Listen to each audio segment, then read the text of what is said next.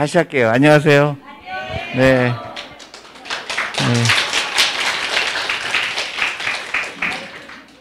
예, 네. 네, 정말 오래간만이죠. 여기서, 여기하고 우리 북촌하고 강연을 시작한 지가 벌써 몇 년 됐는데, 코로나가 오기 전에 북촌에는 하루에 막 400명씩 왔었어요.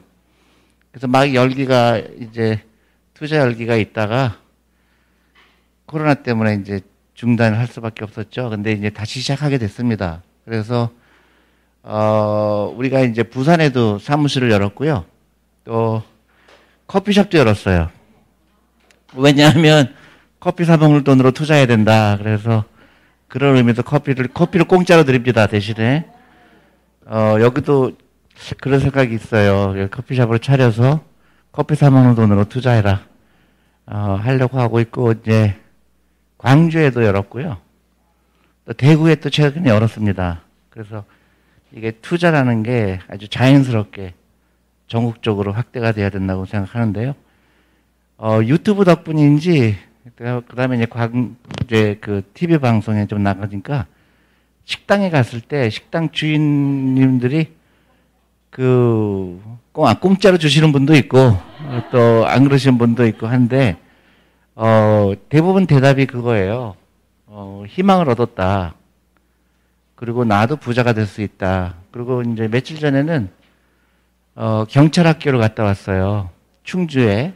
그랬더니 2,000명이 한꺼번에 강의를 듣고, 그동안은 그냥 전부 다 돈만 생기면 인터넷 쇼핑을 했던 사람들이 또, 그 계기로 또 투자를 시작하게 됐고, 이게 전국적인 운동이 벌어져야 돼요. 그래서 다 같이 부자 되기.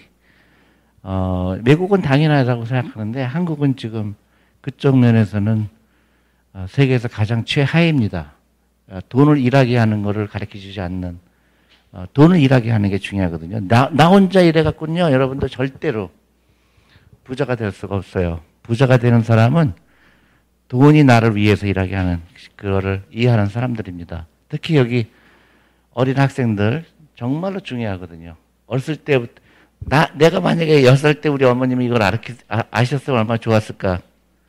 그런 생각을 합니다. 그래서 여기 앞에 있는 어린 학생들은 다시는 축복이죠. 부자가 돼서 돈을 많이 벌어서 큰 부자가 돼서 좋은 일에 쓰는 거죠. 우리 어려운 사람 도와줘라. 선한 부자가 되라. 그러면 대한민국은 누구도 넘볼 수 없는 나라가 됩니다. 대한민국은요, 엄청난 포텐셜이 있는 나라예요. 근데 이거를 모르니까 헬조선이라고 그래요. 그리고 자꾸 부정적인 얘기를 하고, 지금부터는 그렇게 하면 안 되죠. 그래서 투자는 무조건 해야 된다. 그리고 어렸을 때부터 해야 된다. 그 다음에 라이프 스타일을 바꿔야 된다. 그런 얘기를 해왔습니다. 그런데 이제 조금씩 사람들이, 좀 변하는 것 같아요. 근데 이제 안타까운 거는, 주식에 투자해야 된다 하니까, 또 잘못된 편견을 가진 사람들이 많고 또 잘못 유도하는 사람들이 많아요. 그래서 오늘은 투자라는 게 그렇게 막 되는 대로 하는 게 아니다. 예를 들어서 제가 주식에 투자해야 된다 강조하니까 우리 회사에서 돈이 빠져나가기 시작하는 거예요. 왜 그러지? 그랬더니 펀드를 팔아서 주식을 사는 거죠. 그 생각을 내가 깜빡 못한 거지. 이거를 구별을 못 하시는구나. 주식과 펀드는 똑같은 겁니다. 근데 내가 직접 투자하는 거냐, 간접 투자하는 거의 차이인데, 그래서 한동안 우리 회사 직원들한테 면목이 없었어요. 우리는 어떻게 뭐 먹고 사냐, 우리 월급은 뭐로 내냐. 그래서 그런 것도 있고, 또 어떤 부분은, 이제 많은 사람들이 저한테 연락이 와갖고 주식 투자 시작했다. 근데, 우리 아이한테 삼성전자 한 주씩 사주기로 했다. 그런 얘기를 하는데, 그것도 나쁜 건 아니에요. 근데, 아이들한테 우리가 금융교육이라는 거는 무조건 부자로 만들자 이런 게 아니에요. 우리 아이들이, 물고기를 사주는 것보다는 물고기 잡는 법을 가르쳐 주는 거잖아요. 그래서 우리가 주니어 펀드를 소개해서 이거 펀드를 하면 우리가 아이들 금융교육도 하고 펀드 매니저랑 소통을 하면서 펀드 매니저는 이 기업을 왜 샀을까? 이 기업을 왜 팔았을까? 이 회사의 경영진은 어떤 생각을 갖고 있을까? 우리 아이들이 그런 거를 배우는 게 훨씬 더 중요하거든요. 그래서 우리가 주니어 펀드를 만들었는데 펀드를 관심이 없고 전부 3등전자 하나씩만 사는 거예요. 제가 절대로 장사하려고 그러는 게 아니에요. 우리 아이들이 한 달에 10,000원, 20,000원 투자한 게 나중에는 엄청나게 크게 한다는 거를 보여주고 싶은 거예요. 그래서 정말로 필요한 사람들은 돈이 없는 사람들, 월급만 받는 사람들, 자산이 없는 사람들이 부자가 돼야 돼요. 그래야 빈부격차가 없어져야 나라가 안정이 되고요. 자본주의에 대한 믿음이 생겨요. 근데 10%만 부자가 되고 나머지 90%는 부자가 안 된다 그러면 자본주의에 대해서 부정적인 생각을 갖게 되고 원망하게 되고 또 범죄를 일으키게 되고 고령화 시대가 되기 때문에요. 돈이 없으면 어쩔 수 없이 범죄율이 높아가게 돼 있어요. 근데 일본 같은 경우도 보면 노인층의 범죄율이 높아요.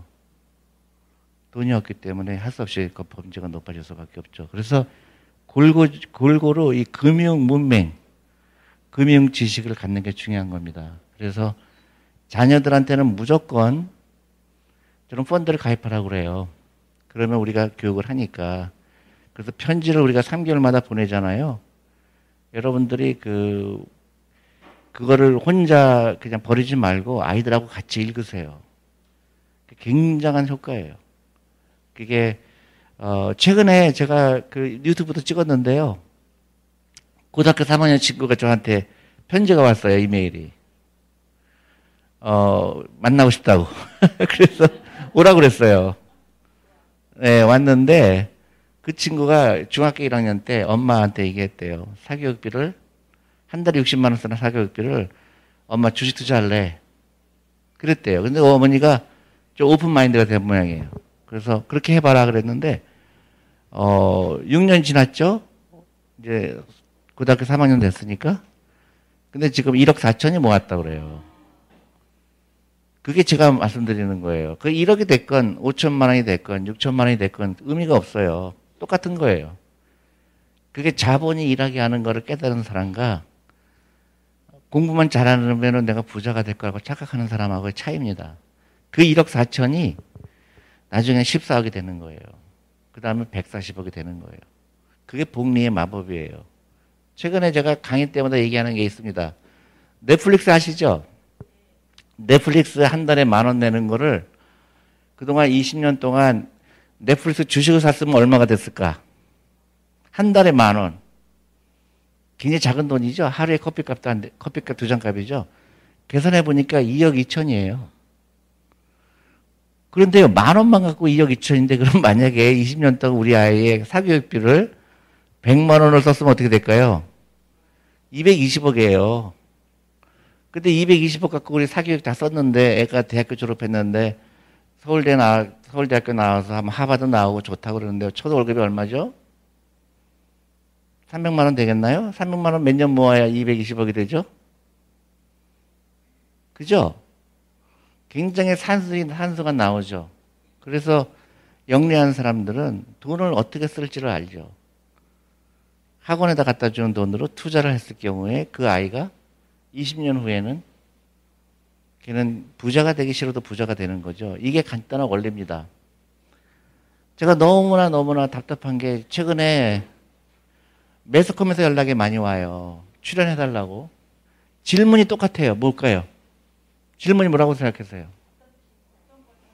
아니, 그 정도는 아니야, 이제는. 옛날엔 그랬어요. 그게 아니라 요새 너무 힘들어요. 주식시장이 왜 이렇게 안 오르죠?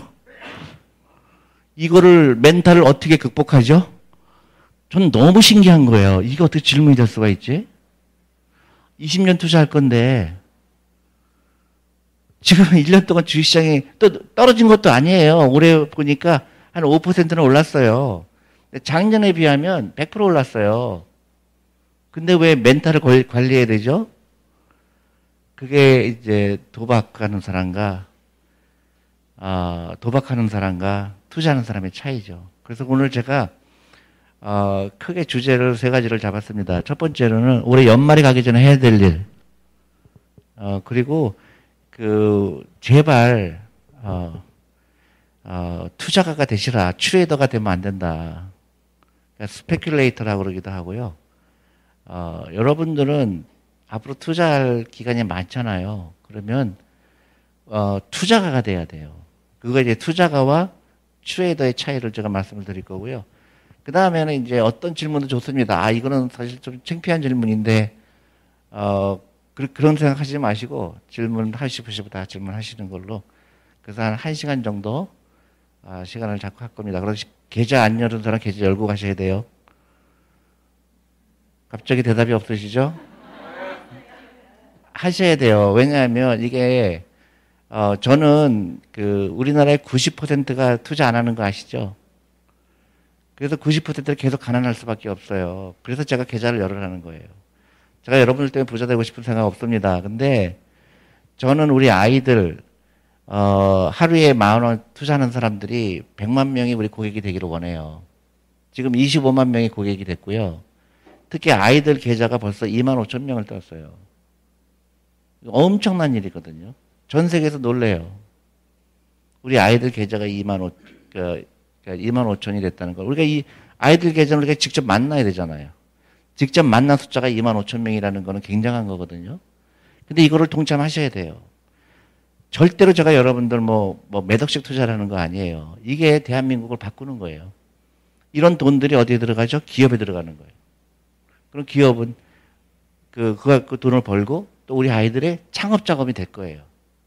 우리 아이들 창업해야 되죠? 월급쟁이 해갖고는 안 되죠. 창업해야 돼요. 창업이 목표가 돼야 됩니다. 우리나라의 아이들이 월급쟁이가 목표가 되면 안 돼요. 부자가 목표가 돼야 됩니다. 창업이 목표가 돼야 돼요.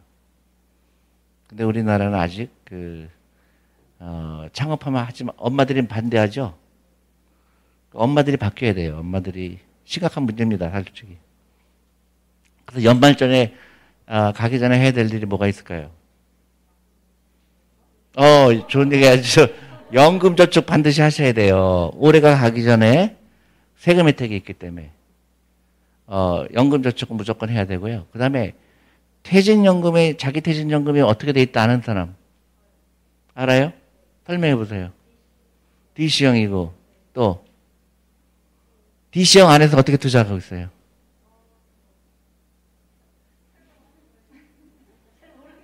야, 이게 문제죠. 그러니까 거기까지는 맞췄어요. 여러분들 직장 다 갖고 계시죠? 그러면 제일 중요한 게 뭐예요? 노후 준비에. 퇴직연금이에요. 근데 놀랍게도 내가 정말로 제 미국에 있는 내 외국 친구들은 믿질 않아요. 설마 한국이 그럴까? IT 강국이고 경제 대국인데 아마 퇴직연금을 모를까? 그래요. 우리가 그만큼 우리 직장인들이 자기 퇴직연금이 어떻게 됐는지 몰라요.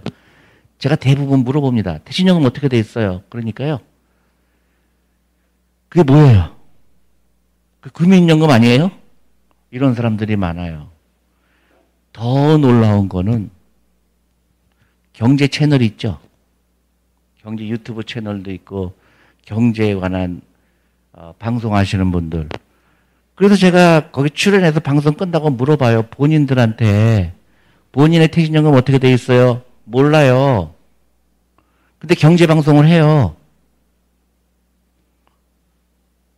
신기하지 않아요? 제가 제일 처음에 메리츠에 와서 놀랐던 사실은 메리츠의 직원들이요. 퇴직연금이 어디 들어가 있었을까요? 메리츠 자산운용의 직원이 퇴직연금이 어디 돼 있었을까요? 은행 예금이 들어가 있어요. 그래서 저는 너무 쇼킹을 받았어요. 아니, 그러면 펀드 매니저의 자격이 없다. 본인은 주식에 투자하지 않고 있으면서 고객들한테 주식 투자라는 게 말이 되냐. 그래서 제가요, 강제로, 여러분 DC형이 뭐고 DB형인 건 알아요? 모르시죠? 어쨌든 제가 DC형으로 바꿨습니다. 바꾸고 주식에 강제로 투자했죠. 처음에 사람들이 입이 이만큼 나왔어요. 어떻게 내 퇴직금 갖고 주식을 사게 하냐. 그래서 처음엔 원망도 받았습니다. 또 안타깝게도 마이너스가 됐어요. 그러니까 더 화가 난 거예요. 내 퇴직연금을 감히 마이너스를 만들었다고. 근데 세월이 흘렀잖아요. 이제 6년이 흘렀거든요. 평균 수익률이 50%예요. 근데 우리가 다른 우리 비슷한 다른 회사에 퇴직연금을 비교하니까 평균적으로 7%, 8%예요. 그러니까 너무나 당연한 거예요. 근데 한국만 이런 자기 퇴직연금이라든가 연금저축이라든가 이런 거에 대해서 까막눈인 거예요. 왜 그렇게 됐을까? 아무도 안 가르쳐준 거예요.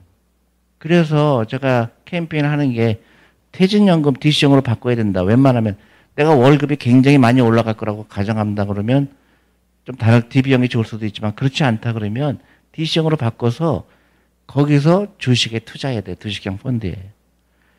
한국에 DC형으로 옮긴 사람 중에서 주식 비중이, 주식에 투자하는 비중이 몇 %일까요? 혹시 아시는 분?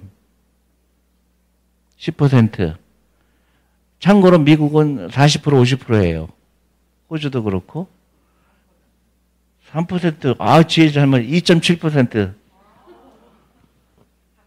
예, 2.7%예요. 그게 너무나 이해가 안 가는 거예요. 전 세계에서 꼴찌인 거예요.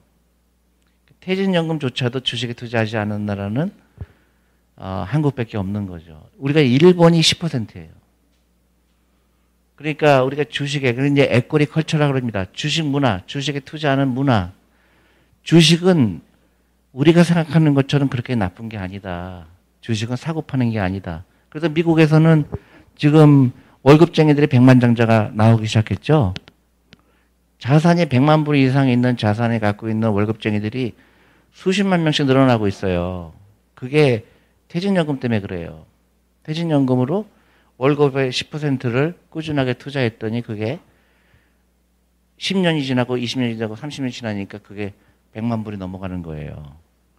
우리나라도 마찬가지 그렇게 해야 돼요. 그게 우리나라 기업에 투자가 된다 그러면 상승 효과죠. 우리 기업들이 잘 되고 또 우리 아이들이 창업자금으로 쓰이고 그리고 부동산에 들어가던 자금이 주식에 들어가야 되고 그러면 부동산 가격도 안정되겠죠. 이게 이제 선진국의 모델이에요. 근데 우리는 주식에 대해서 너무 잘못된 교육을 받았기 때문에 주식하면 안 된다는 사람이 굉장히 많죠. 그러니까 자기 퇴직연금조차도 투자하지 않고 있죠. 그 다음에 또 하나 나쁜 사람들이 많아요. 주식 투자에서는. 리딩방이라고 그러죠. 그래서 내가 주식을 가르쳐주겠다. 그런 돈 얼마큼 내라. 그건 정말로 나쁜 거거든요. 내가 여러분들한테 어떤 주식이 좋다고 얘기를 절대로 안 하죠. 내가 할 수가 없어요. 몰라요. 지금 내가 아는 건 몇 가지가 있어요. 최선을 다하는 거예요. 내가 이 주식이 올라갔거나 내려갈 때 절대로 내가 그런 얘기 하지 않습니다. 왜 그러냐? 정말 몰라서 그래요. 내 아는 건 있어요. 나는 시간이 있는 거예요. 우리 팀도 시간이 있는 거예요. 우리가 기업을 방문해 보는 거예요. 그랬더니 야, 이 기업 10년 동안 기다리면 굉장한 회사가 되겠다. 우리가 예를 들어서 카카오를 갔을 때 카카오 주식이 올라갈 거다. 6개월 동안 올라갈 거다 내려갈 거다. 절대로 알 수가 없어요. 저는 그 신이 아니거든요. 카카오 주식이 올라갈 거 내려갈 거 몰라요.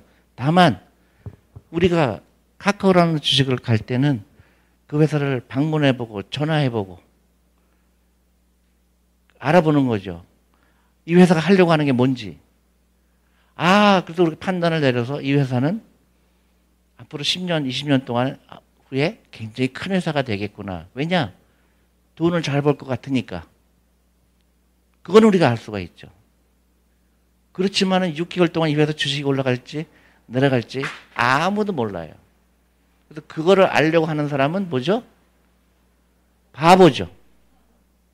알 수가 없는 거를 알려고 하는 건 바보죠. 근데 대부분의 투자가들은 안다고 얘기하죠. 특히 리딩방. 이거 차트를 보니까 차트를 보니까 이거 올라갈 것 같아요. 그러니까 사세요 하죠. 그래서 그렇게 하는 건 아닙니다. 그래서 순서를 정해야 돼요. 첫 번째로는 아, 주식이라는 거는 내가 생각한 것보단 나쁜 게 아니었구나. 주식은 뭐예요? 내가 동업자가 되는 거예요. 기업에. 엄청난 일이죠. 우리 아이가 3살짜리인데 우리 아이가 펀드를 산다는 얘기는 우리 3살짜리가 이미 기업가가 된 거예요. 그 기업의 소유주가 된 거예요. 펀드를 통해서 기업을 소유하는 방법은 작은 돈이지만 여러 기업을 살 수 있다는 장점이 있는 거예요. 그게 펀드예요. 너무 좋은 거죠. 근데 사람들은 어떻게 해요? 매일 샀다 팔죠. 동업자가 됐다가 또 동업자가 아니었다가 그거는 동업자가 아니죠. 여러분들 친구랑 동업하는데 맨날 친구가 투자금 회수하려고 그러면 그 동업자가 아니죠. 마찬가지예요. 그래서 3살짜리 아이, 5살짜리 아이가 꾸준하게 자기 용돈으로, 세뱃돈으로 투자했을 때 그 아이는 엄청난 훌륭한 자본가가 되는 거예요. 그래서 부자가, 요새는 부자가 조 단위의 부자죠. 뭐 일론 머스크 같은 경우는 여러분들 잘 생각해 보세요. 일론 머스크라는 사람이 어떤 사람일까? 약간 미친 사람이죠. 약간 미친 사람이죠. 근데 세계에서 제일 부자죠. 근데 왜 세계에서 제일 부자가 됐을까요? 저는 그 일론 머스크에 대해서 많이 생각을 해봐요. 저 사람은 정말 세계에서 큰 부자가 되려고 노력을 했을까? 여러분 그렇게 생각하세요? 그게 아니에요. 부자가 된 겁니다. 왜 부자가 됐을까요? 남들과 다른 생각을 항상 한 사람이에요. 우리가 지금은 당연시하기지만 전기차가 될 거라는 생각 안 해본 사람 한 명도 있어요? 없어요? 전기차가 될 거라는 생각 다 하죠. 근데 이 사람은 전기차에 대해서 미친 거예요. 그래서 회사를 만든 거예요. 그래서 지금 세계의 부자가 됐죠. 그러면 일론 머스크가 그 자동차 만드는 엄청난 기술을 갖고 있었을까요? 없을까요? 없어요. 그 사람이 갖고 있는 엉뚱한 생각, 그리고 그 사람이 하고 싶은 일, 그걸 실천했더니 세계에서 큰 부자가 된 겁니다. 우리는 어떻게 되죠? 우리는 어떤 교육받고 있죠? 엄마가 길을 정해주죠. 너 공부 열심히 해. 좋은 대학 가. 취직 잘해. 그 다음에 엄마가 보니까 이게 좋더라. 공무원 해. 그게 한국의 교육이죠. 근데 그걸로 끝나는 게 아니라 거기다 돈을 다 쏟아붓죠. 자기 노후자금 다 갖다 놓고 그게 다 같이 망하는 거죠. 그거를 금융문명이라고 하는 겁니다. 돈을 어떻게 쓸 것인가, 어떻게 투자할 것인가, 어떻게 분배할 것인가. 그게 제일 중요해요. 그거를 이제 파이낸셜 프리덤, 파이낸셜 피트니스라고 얘기합니다. 영어로. 돈으로부터 자유를 얻기 위해서 우리가 생각을 바꿔야 되는 거죠. 이게 다 포함된 거예요. 단순히 주식 투자가 아니죠. 그래서 주식 투자하려면 처음에 펀드를 하는 게 좋다. 그리고 왜 펀드를 하는 게 좋으냐. 연금저축 펀드를 하게 되면 세금 혜택이 있다는 거예요. 올해가 가기 전에 여러분도 혹시 그 계좌가 없다 그러면 오늘 계좌를 열고 가셔야 돼요. 좀 시간이 걸리더라도 인터넷으로, 저기 핸드폰으로 가능합니다. 그리고 올해가 가기 전에 400만 원을 무조건 채우세요. 그게 시작입니다. 내년부터 하지. 또 오늘은 좋은 약하기 들어도 그게 아니에요. 제가 문을 잠글라고 그래요. 못 나가게. 제발 좀. 제가 여러분들 그것 때문에 돈을 버는 게 아니에요. 특히 아이들은 무조건 하는 거예요. 오늘부터 나는 하루에 10,000원 하겠다. 하루에 20,000원 하겠다. 그 다음에 고급 식당에 가서 막 10만 원, 20만 원 쓰던 거 그거 과감하게 끊을 필요가 있죠. 절대로 부자처럼 보이지 말고 투자가가 되는 거예요. 처음에는 굉장히 작은 투자가가 되지만 그게 이제 복리의 마법이죠. 여러분들 복리의 71룰이라는 거 아세요? 들어봤죠? 다시 한번 얘기해 드릴까요? 예, 71룰이라는 거 굉장히 중요해요. 71룰이라는 거는요, 여러분들, 우리 아이들한테도 그렇고 반드시 기억하세요. 내 돈이 2배가 되는데 걸리는 시간이에요. 그러면 내가 오늘 100만 원을 오늘부터 투자합니다. 그러면 언제 200만 원이 될까? 그러면 예를 들어서 1년에 6%씩 그 수익률이라고 가정하면 70일을 6으로 나누는 거예요. 그러면 12년이 걸려요. 그러면 이제 사람에 따라 틀리죠. 야, 생각보다 오래 걸리네? 그렇게 해봐야 별거 아니네? 그런 생각 들 수도 있죠. 근데 복리의 마법은요, 그게 아니에요. 두 번째 100만 원은 12년이 아니라 6년 걸려요. 세 번째 100만 원은 훨씬 더 적죠. 그래서 반으로 줄어들어요. 그래서 30년 지났더니 어떻게 될까요? 매일 100만 원이 생기는 거예요. 이게 굉장히 중요한 원리입니다. 이걸 아는 사람은 은행에 돈을 넣을 수가 없어요. 근데 일본은 은행의 이자율이 어떻게 될까요? 거의 제로에 가깝죠. 근데 일본 사람은 그래도 그 은행에 넣어요. 그리고 2배가 걸리는 시간이 몇 년 걸리죠? 경년이 걸려요. 경년. 근데도 은행에 넣습니다.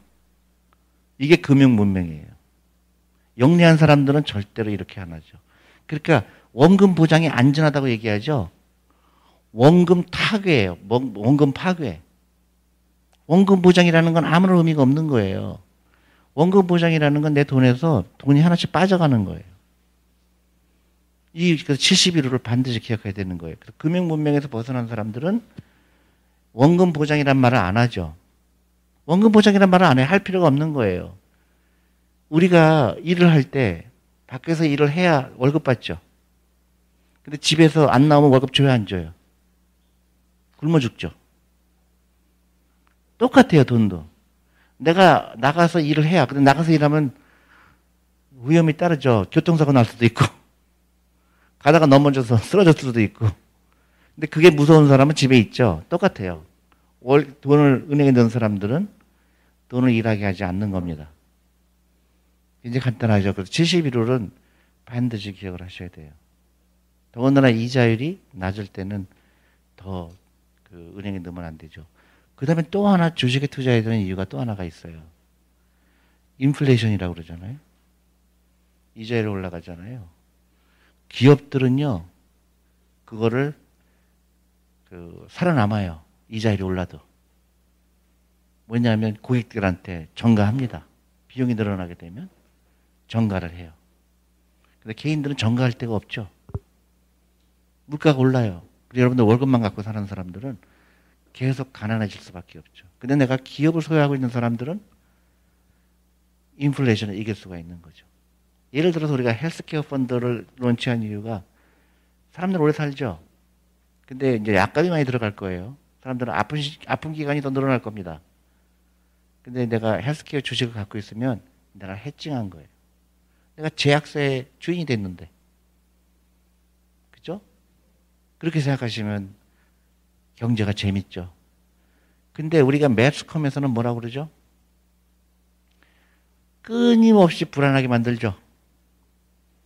미국의 테이퍼링 이자율이 어떻고. 정말로 걱정돼야 돼요. 나는 걱정 안 해요.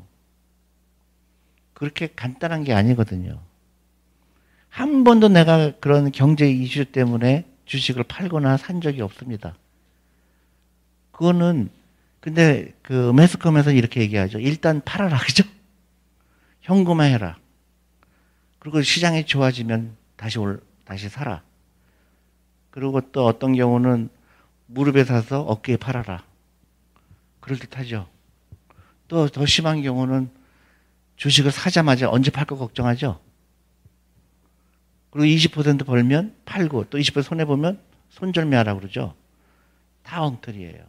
그건 투자가가 아니라 다 카지노에 가라고 얘기합니다. 여러분들은, 현명한 투자가들은 그렇게 행동 안 하죠. 항상 투자가 돼 있어라. 다만 뭐예요? 빚내서 하지 말아라. 커피값으로 사라. 옷 사지 마라. 명품백 팔아라. 자동차 사지 말아라. 그 돈으로 투자하는 거예요. 근데 제가 질문을 가장 많이 받는 질문이 뭔지 아세요? 강연을 대강 따져보니까 강연을 6년 동안에 2,000번 한 것 같아요. 제가 자다가 또 강연을 하더래요. 우리 와이프가 잠꼬대로.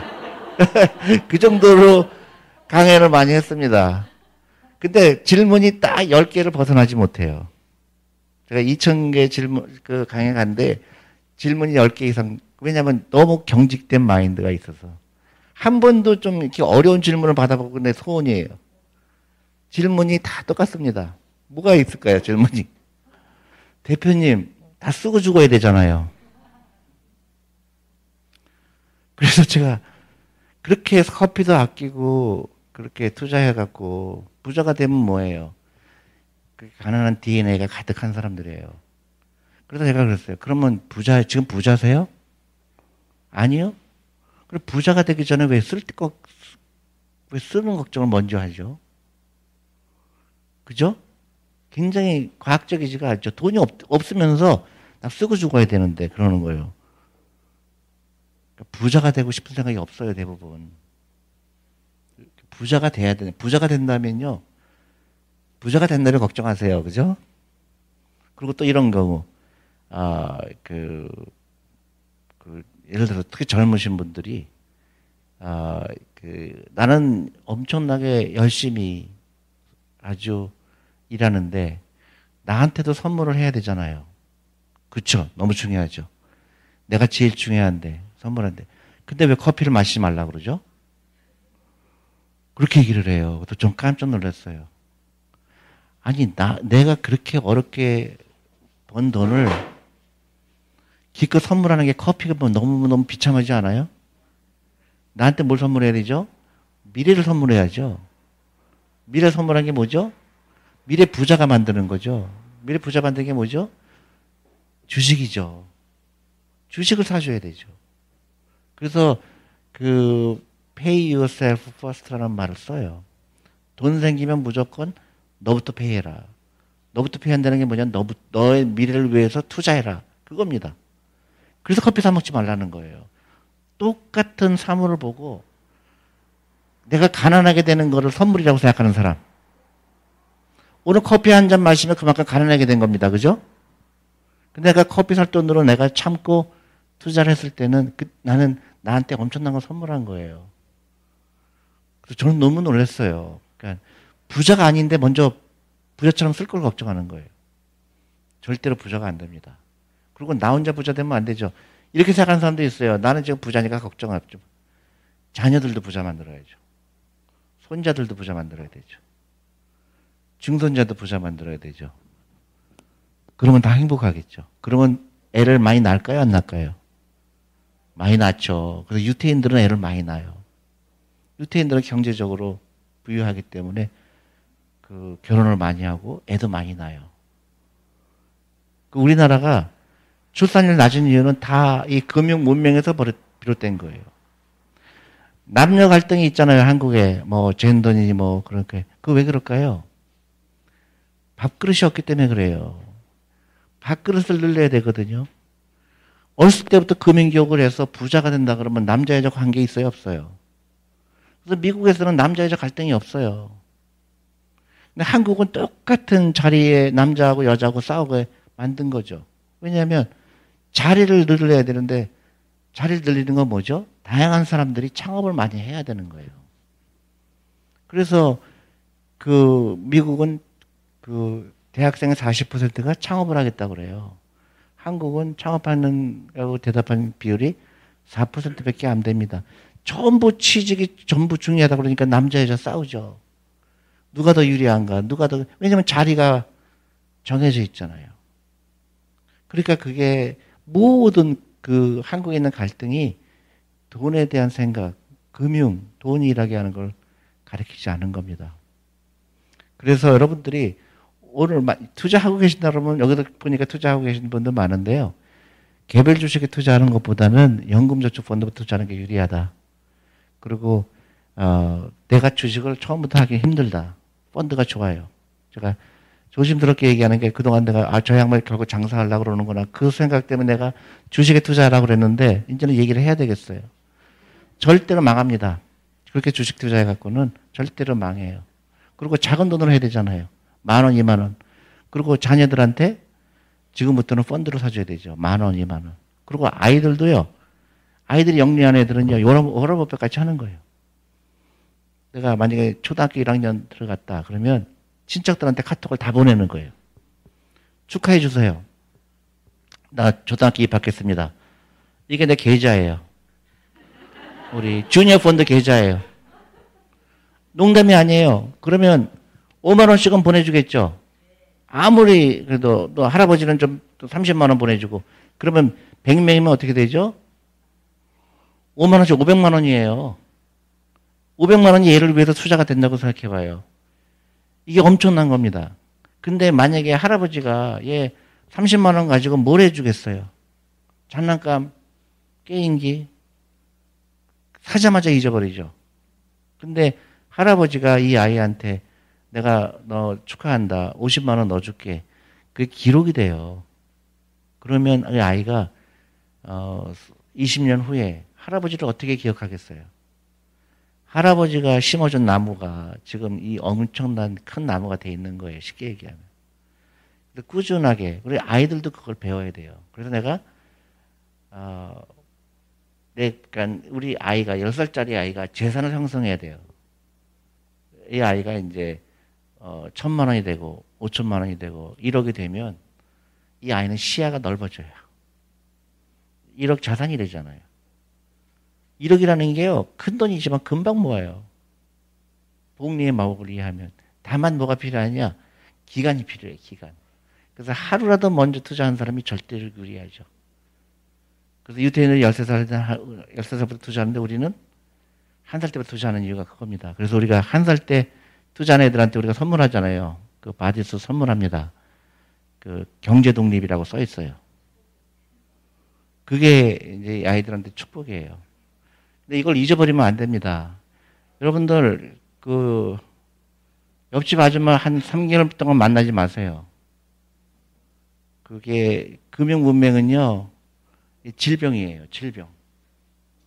그래서 이 바이러스가 굉장히 강해요. 내가 오늘부터 투자했는데 갑자기 옆집 아줌마가 아마 나쁜 영향을 끼칠 가능성이 커요. 사교육비 끊으면 안 돼. 왜냐면 혼자 가는 애기 되기 싫거든요. 과감해야 되거든. 학원비 끊어야 되잖아요. 학원비 끊고 그 돈으로 투자할 용기가 필요한 겁니다. 거기도 자신이 없으시죠? 학원비 끊으라는 거에 끊으셔야 돼요. 그게 그 아이를 위해서 투자하는 겁니다. 그리고 그 아이가 창업하는 게 좋고요. 그래서 두 번째 이제 인베스터와 트레이더의 차이예요. 인베스터는 뭐예요? 투자가. 굉장히 멋있죠. 투자가. 멋있는 거예요. 투자가라는 거는 여러 가지 투자 방법이 있어요. 부동산도 투자가죠. 또 주식도 투자고. 다 투자. 어렸을 때부터 투자가 중요하죠. 투자라는 건 뭐죠? 투자하는 이유는 부자 되는 거.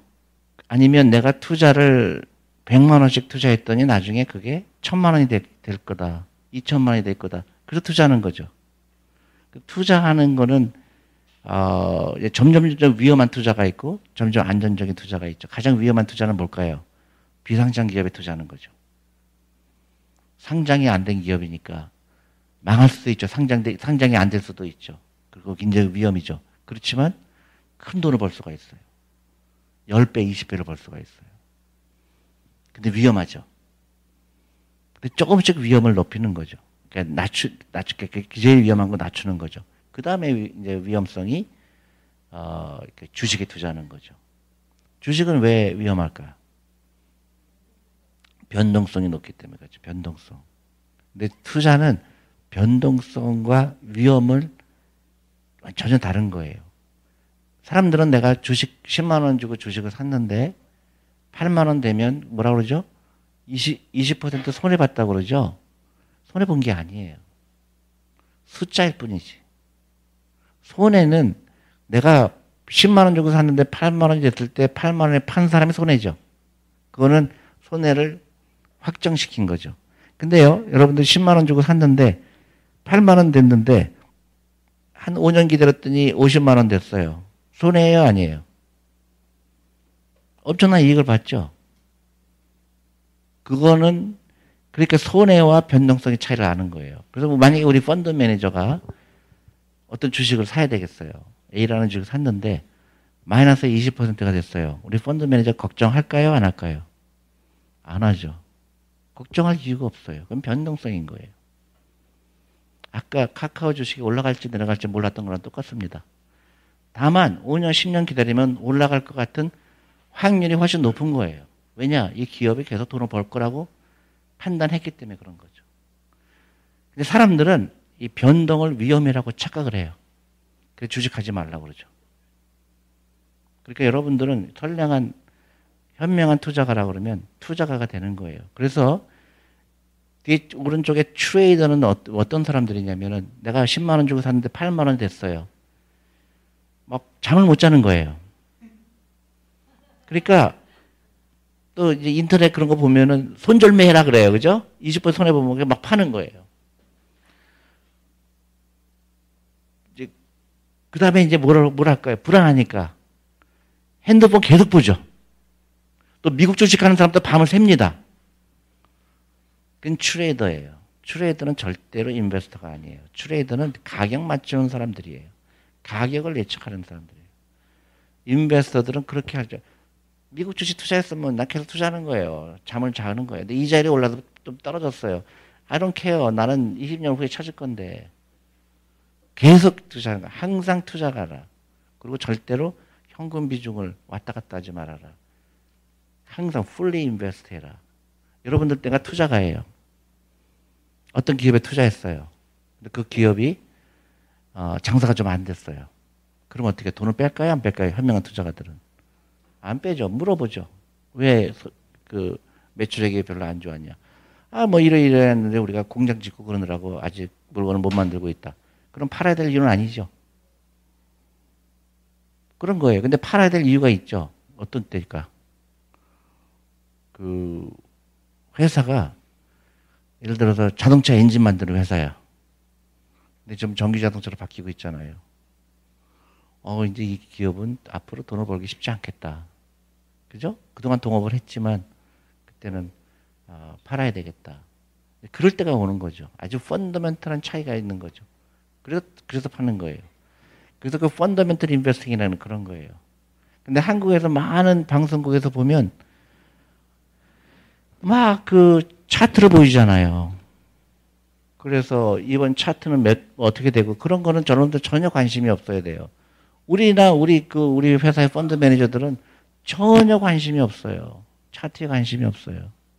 우리 관심 있는 거는 기업에 계속 방문해요. 우리가 투자한 기업에 가서 요새 장사 잘 되고 있습니까? 잘 되고 있어요. 왜 잘 되고 있어요? 우리가 만든 신제품이 잘 되고 있어요. 아니면 뭐 지금 해외에서 너무 우리 그 물건을 좋아해요. 그래 그거만 오케이. 근데 그 가격을 보는 사람들은 그걸 볼 줄 모르죠. 최근에 어떤 기업이 어떤 뉴스 때문에 막 그 20% 하락을 왔어요. 우리가 이제 회의를 했죠. 이 기업이 왜 20%나 하락을 했지? 그랬더니 이 회사가 게임 회사인데 게임 만든 게 좀 인기가 생각보다 덜한 거예요. 그래서 막 주식가격이 폭락했어요. 우리는 어떻게 했을까요? 왕창 더 샀죠. 왜냐하면 그 게임이 안 됐다고 해도 그 전체 매출액에 차지하는 비중이 얼마 안 된다고 봤기 때문에. 그게 현명한 투자가죠. 트레이더들은 놀랍고 다 팔죠. 여러분들 작년에도 마찬가지죠. 작년에도 코로나 때문에 막 전 세계 주식이 폭락할 때 맨 최바닥이었을 때 제가 방송 출연을 했어요. 근데 너무 신기하게 느꼈어요, 저는. 그래서 제가 이제 방송국에 나가서 박앤헌트라고 그래요. 그걸 박앤세일한다. 이때 왕창 더 사라 그랬더니 댓글이 저 너무너무 욕을 먹었어요. 무책임하다. 뭐 근데 제가 그 되게 신기한 거예요. 그냥 그 방송국에 계신 분들이 다 침울해요. 그 방송 직원들이 다 무슨 상갓집에 온 것 같이. 그래서 왜 그렇게 침울하냐. 오늘 주식이 폭락했잖아요. 근데 본인 투자하고 있어요? 안 해요? 저 투자 안 하고 있는데요? 근데 왜 걱정이야? 그죠? 너무 신기하죠? 우리는 큰 픽처를 볼 줄 몰라요. 안 가르쳐요. 그러니까 맨날 돈 넣고 돈 먹기라고 가르치는 거죠. 여러분들은 그렇게 되면 안 되죠.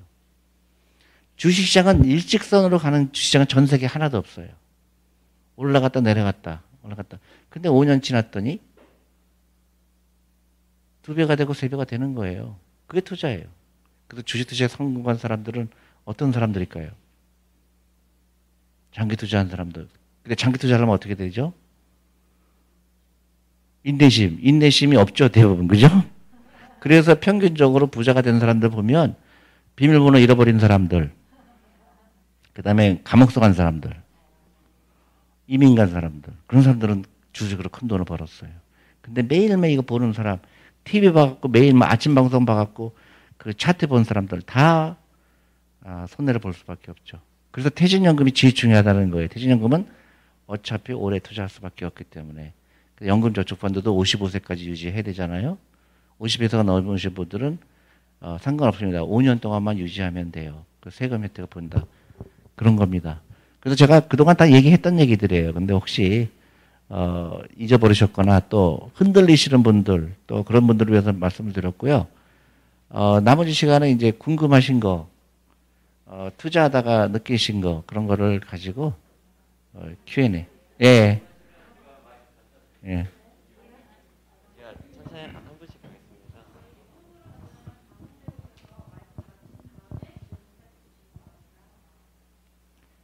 예, 대표님 강의 잘 듣고 있고요. 네네. 유튜브도 줄창 보고 있습니다. 네.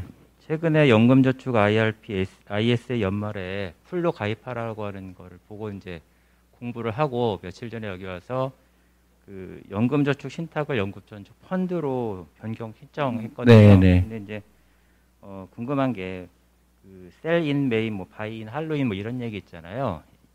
그러니까 뭐 5월 달에 팔고 뭐 할로윈 때 사라 뭐 이런 얘기들 하잖아요. 그래서 그 목돈이 일단은 펀드로 들어오는데 이 펀드를 일시에 사는 게 맞는 건지 아니면 뭐 쪼개서 뭐 몇 달에 걸쳐서 사는 게 맞는지 네네. 요거 좀 질문 좀. 예, 이제 첫 번째 이제 말씀하시는 거 뭐 5월에 사라고요? 5월에 팔고 이제 절대로 그런 거를 들으면 안 되죠. 그거는 이제 그걸 알면 제가 여기 안 있죠. 그런 말들이 대부분 미슬리딩해요. 잘못 인도를 합니다. 그 다음에 내가 만약에 목돈이 있다. 그럼 이거를 한꺼번에 투자하는 게 나을까? 아니면 나눠서 투자하는 게 나을까? 사람들은 나눠서 투자하는 게 더 마음이 편하다고 생각을 해요. 근데 이렇게 생각하시면 돼요. 그거를 결정하기 전에 그 돈의 성격이 뭐냐? 내가 이 돈을 10년 동안 기다릴 수 있는 돈이다. 그러면 한꺼번에 투자하는 겁니다. 왜냐하면 일을 시키는데 왜 나눠서 시키죠? 하루도 빨리 시키는 게 낫죠. 예를 들어서 외국 투자가가 우리한테 돈을 1000만 불을 줬어요. 투자하라고. 외국 투자가가요. 근데 만약에 내가 한꺼번에 하면 위험하니까 1년 동안 100만 불씩 투자하지. 그러면 그 외국 투자가들이 나한테 뭐라 그럴까요? 돈 당장 빼죠. 너의 투자 철학은 한심하다 그렇게 할 거죠. 아니 내 돈을 일시키라고 줬더니 왜 6개월에 1년에 나눠서 일을 시켜. 그죠? 그리고 아직도 우린 주식의 변동성을 두려워하고 있다는 거예요. 그럴 필요가 없는 거예요. 나 투자하는데 왜 1년을 기다려야 되죠? 일을 시키는데. 네. 저기 하나만 더 여쭤볼게요. 주식 등락을 모른다라고 아까 말씀하셨잖아요. 네네. 그러면 메리츠 자산운용에 운영해서 운영하는 펀드가 10몇 개가 넘더라고요. 네?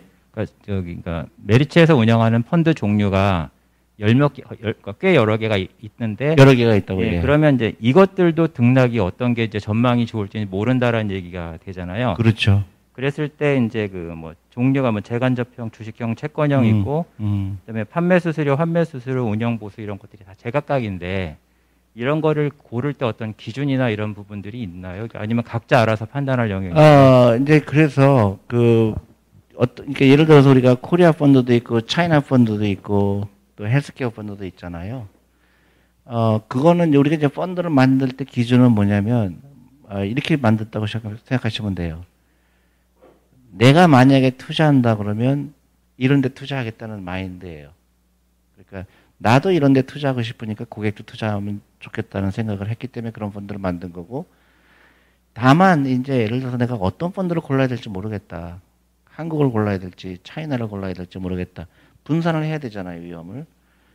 그래서 직접 고르는, 예를 들어서 뭐 10개 펀드가 있다. 그럼 10개 펀드를 다 골라도 돼요. 전혀 문제가 안 되는데, 돈이 많지가 않잖아요. 내가 100만 원인데 10만 원씩 투자하는. 그래서 제가 재간접 펀드를 만든 이유가 그 쉽게 하기 위한 거죠. 그러니까 더 고르기 힘드니까, 예를 들어 첫 번째 주니어 펀드 예를 들어 드릴게요. 주니어 펀드는 우리 아이들을 위한 펀드잖아요. 그러니까 아이들은 저는 투자 기간이 많기 때문에 무조건 100% 주식에 투자가 돼요. 그리고 아이들이 살 세상은 어떤 세상일까? 그런 기업에 투자를 합니다. 그리고 대신에 이제 무기를 만드는 회사라든가 술을 만드는 회사 같은 데 투자 안 하죠. 그래서 이제 그래서 아이들을 위한 펀드는 그거 하나면 충분하죠. 골고루 투자하는데. 근데 이제 내가 20대 직장이다, 30대 직장이다. 근데 모르겠는 거예요. 차이나 투자하는 게 좋은 건지, 한국에 투자하는 건지. 그래서 우리가 셀러리맨 펀드를 만들었잖아요. 그것도 마찬가지로 20대라 그러면 셀러리맨 펀드 하나 갖고 충분하다. 그 주식 비중이 한 70% 되니까 충분히 주식 비중이 높고, 그 다음에 중국에도 투자하고 미국에도 투자하고 한국에도 투자합니다. 그래서 재감적 펀드를 만드는 이유가 그런 거고요. 그건 이제 그 사람에 따라 초이스죠. 근데 펀드를 고를 때 펀드도 마찬가지로 막 샀다 팔았다는 게 아니고요. 자기의 그런 그 뭐라 그럴까요? 자기의 선호도예요. 그리고 이제 우리가 또 하나 만든 게, 우리가 우먼 펀드를 만든 이유는 우리 한국의 여성들의 그런 그 기업에서 여성들을 그 어떻게 잘 활용을 하느냐에 따라서 기업이 잘 되냐 못 되냐 결정이 될 거라고 저희는 믿거든요. 그래서 일정 부분은 여성 펀드에 투자하는 것도 좋은 방법이다. 왜냐하면 좋은 일도 하고 또 돈도 더 많이 벌 거라고 생각하는 거니까. 그런 이제 특수한 펀드들이 좀 있고요. 그건 자기 그 취향이에요. 근데 이제 마지막 말씀하세요. 채권형 펀드를 운영하시던데. 네네.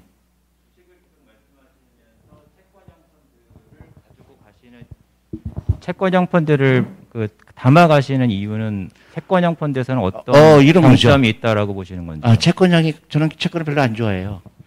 예, 근데 채권형 펀드가 있는 이유는, 예를 들어서 50대 고객이 오세요. 그러면 그분이 100% 주식에 투자하는 거는 좀 위험하다. 변동성이 있으니까. 그러니까 채권은 좀 30%, 40% 채권이 있는 것도 나쁘지 않다. 그렇게 해서 채권형이 있는 거죠. 네, 제가 채권을 좋아해서 그런 거 아니고요. 네, 근데 사람에 따라서, 그다음에 그러니까 그거예요. 그 사람에 따라서 어떤 펀드를 고르느냐도 중요하지만은 내 주식 비중을 어떻게 하느냐. 그래서 이제 보통 미국에서 쓰는 게 뭐냐면 100에서 자기 나이를 뺀 게 주식 비중이에요. 그러니까 내가 50대다 그러면 50%는 주식에 들어가야 되는 거죠. 근데 한국은 턱없이 낮죠. 네. 네, 안녕하세요.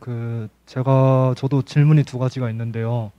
그 펀드 이제 운영하시는 직원분들, 이제 그분들도 이제 월급의 일부를 달마다 이제 운영하는 펀드에 이제 넣고 있는지, 아니면 회사에서 강제성으로 이제 넣게 하고 있는지, 그리고 대표님도 헬스케어 펀드 부담당 운용하시는 걸로 제가 알고 있는데요.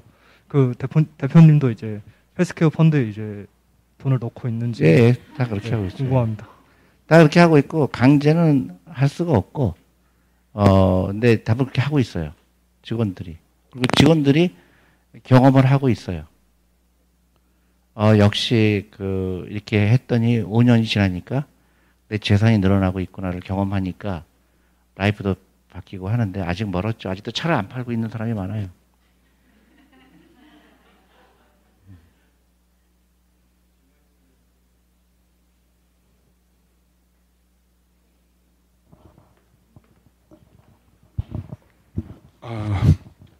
저는 그 인베스터, 한 기업에 대해서 그 인베스터 얘기를 한 3년 정도 걸었거든요. 지금 그 수익률이 거의 한 마이너스 한 70% 정도 나왔습니다. 그래서 회사가 허구한 날 거짓말하고 이렇게 막 계속 전환사채 막 발급하고, 근데 또 뉴스는 막 뭔가 그 앞으로 잘 될 거라는 뭐 이런 식으로 계속 내다 보니까 아, 계속 고통이 가중되고 있는데, 만약에 이제 이 상황에서는 인베스터가 되는 게 아니라 뭔가 결정을 해야 되는 부분이잖아요. 지금 막 토론방 이런 데는 상패까지 나오고 그러거든요. 그래서 혹시 만약에 대표님의 관점이라면 어떻게. 그러니까 3년을 투자했는데 마이너스 70%가 된 회사를 고르기는 굉장히 힘들어요. 그러니까 그게 이제 지인의 추천으로 시작되는데. 그렇지. 내가 말씀드리고 싶은 게 그거예요. 네. 여러분들이 시장에 가서 두부를 살라 그러면 어떻게 해요? 두부 냄새 맡아보죠. 두부가 건강, 싱싱한가, 콩나물로 살 때 하죠. 근데 주식을 살 때 너무나 신기하게 많은 사람들이 주식 손해봤다고 얘기하는 사람들이 회사에 대해서 얼마큼 알고 있어요. 그러면 모르겠는데요. 근데 얼마 투자했어요? 1억을 투자했대요. 1억을 투자했는데 그 회사가 뭘 만든지 모른대요. 그리고 너무너무 그런 무책임하게 얘기해요. 연예인들, 방송에 나오죠. 주식 투자 경험을 다 나쁘게 얘기하죠. 난 마이너스 50%야. 자랑처럼 얘기해요. 무슨 무용당처럼 얘기를 해요. 그건 나는 너무나 한심한 사람이다 얘기하는 거 똑같아요. 아니, 질문하신 분이 그렇다는 게 아니에요. 아니, 그러니까 나는, 내가 장기 투자해야 된다 그러면 반론을 제기하는 사람들 대부분 그거예요. 당신 말 들었다가 나 큰일 날 뻔했다. 내가 투자했더니 마이너스 50%인데 어떻게 장기 투자가 맞다고 생각하냐. 근데 처음부터 잘못된 거예요. 두 가지 룰이 보관한 거예요. 기업을 정말 알고 그래서 투자했느냐. 두 번째로는 분산 투자했어야 되는 건데. 그래서 펀드에 투자해라고 얘기하는 이유가 그거예요. 그러니까 나는 70% 손해봤건 50% 손해건 상관없어요. 저는 무조건 팔아야 된다고 봐요. 더군다나 상장 폐지 얘기가 나온다 그러면 그 회사는 절대로 믿을 수 있는 회사가 아니에요. 근데 내가 그 회사 이름을 모르니까 내가 조심스럽긴 한데 3년 기다렸는데 마이너스 70% 샀다는 얘기는, 마이너스 70% 났다는 얘기는 정말 천지개벽이 일어나갖고 막 주식시장이 막 폭락이 오고 그렇지 않다 그러면 그건 이해가 안 가는 거예요. 예를 들어서 IMF 때 은행들이 망했잖아요. 그걸 갖고 사람들이 나한테 항의를 해요. 그때 은행주가 갖고 있었으면 다 망했지 않느냐. 그럴듯하죠. 나는 은행주가 한 주도 갖고 있지 않았어요. 나 연구를 해보니까 은행들 망할 것 같거든요. 그거하고 상관이 없는 거예요. 그러니까 내가 그런 능력이 안 될 것 같으니까 펀드부터 하고, 그 다음에 세금 혜택이 있는 것부터 하라는 거예요. 근데 전부 자기가 하려고 그래요. 빨리 벌고 싶어갖고. 근데 그런 백그라운드가 있어야 되는 거예요. 내가 이 기업을 얼마큼 많이 아는가. 내가 이 기업하고 10년 가지고 갈 건데, 3년 지났는데 만약 70% 났다는 얘기는 이 기업에 뭔가 문제가 있죠. 근데 회사가 계속 잘 될 거라고 얘기하는 건 난 거짓말이라고 생각해요. 그 70% 마이너스 가 나왔으면 앞으로 잘 될 거라는 거 하는 게 아니라 아주 그 근거가 있어야 되겠죠. 근데 너무나 많은 사람들이 빨리 돈을 벌고 싶으니까 거기에 속는 거예요. 그래서 대부분 이런 거죠, 뭐. 너무 신기하게 우리는 전혀 그런, 우리 펀드 매니저가 그런 얘기 했다가는 우리 그냥 그 해고예요. 예를 들어서 시중에 나오는 얘기를 만약에 우리 펀드 매니저가 회의에서 그런 얘기 했다 그러면 당장 해고요. 말도 안 되는 거죠. 누가 대통령이 나왔다 그래서 상한가 치거나, 메타버스가 됐다 그래갖고 뭐 상관없이 메타버스에 관련된 줄 막 상한가 치거나 그런 거는 우리 요만큼도 관심이 없어요. 우리는 그 기업에 관심이 있죠.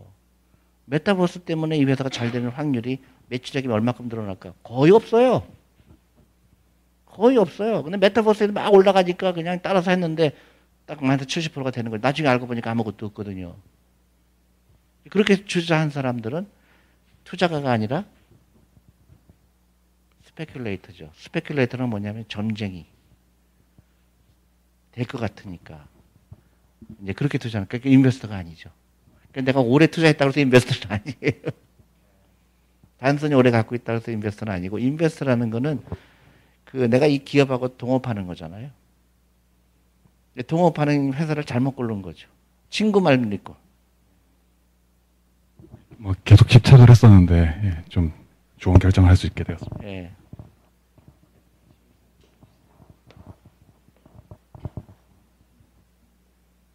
네, 요즘 유튜브 잘 보고 있습니다. 질문이 있는데요.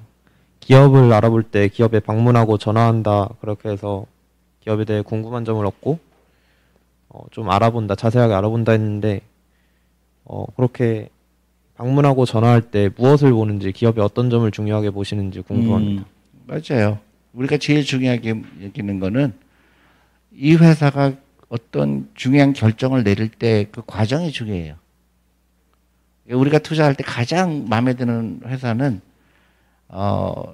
그 어떤 결정을 내릴 때 그런 어떤 민주적인 절차가 있는지, 아니면 이 직원들이 어떤 생각을 하는지, 그게 제일 중요해요. 왜냐면 우리가 저기 그 동업을 할 회사인데 사장이 결정하는 대로 무조건 따르는 회사라는 걸 제일 싫어하죠. 그리고 우리가 이제 투자하는 것 중에 중요한 게 다양성이에요.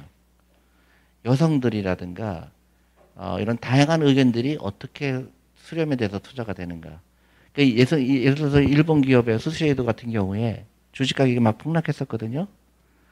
근데 화장품 쓰는 사람의 90%가 여성이죠. 근데 그 회사는 모든 걸 남성들이 결정했어요. 그러다가 그 회사가 정신을 차리고 여성들로 그 임원들을 많이 했더니 회사가 엄청나게 잘 되기 시작하는 거예요. 그래서 결국은 주식 투자할 때 우리가 제일 중요한 거는 경영진의 자질이에요. 그래서 여러분들이 주식 투자할 때 펀드부터 하시는데 그래도 내가 개인적으로 투자하고 싶다 그랬을 때는 그런 걸 보는 게 중요해요. 그 영업 보고서를 읽어보면 그런 게 자세히 나와 있어요.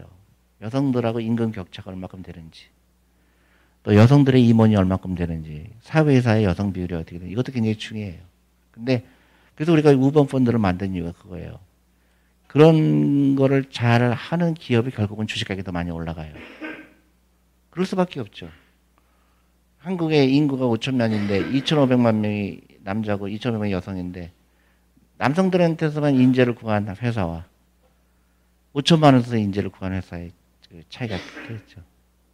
그게 투자하는 게 철학이에요. 그래서 투자하는 게 재밌는 거예요.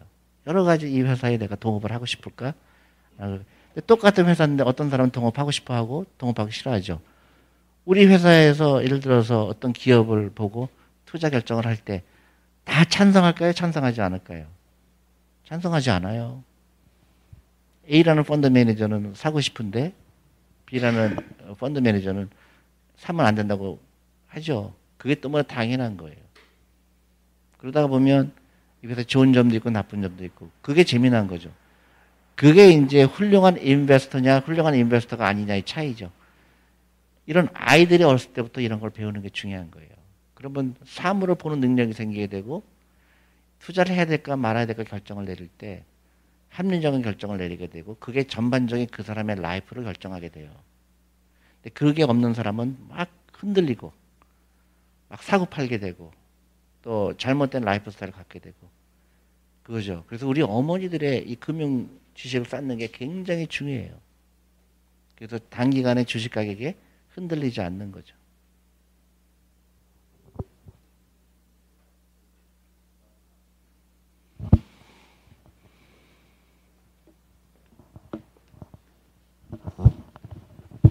안녕하세요. 저는 인천에서 온, 부평에서 온 유관순입니다.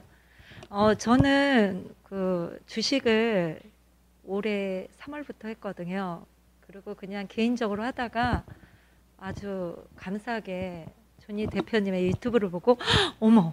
그러면서 그때부터 막 펀드를 있는 거 다 그냥 다 집어넣었어요. 뭐 10만 원, 만 원, 뭐 5만 원에서 계속 지금까지 하고 있고요.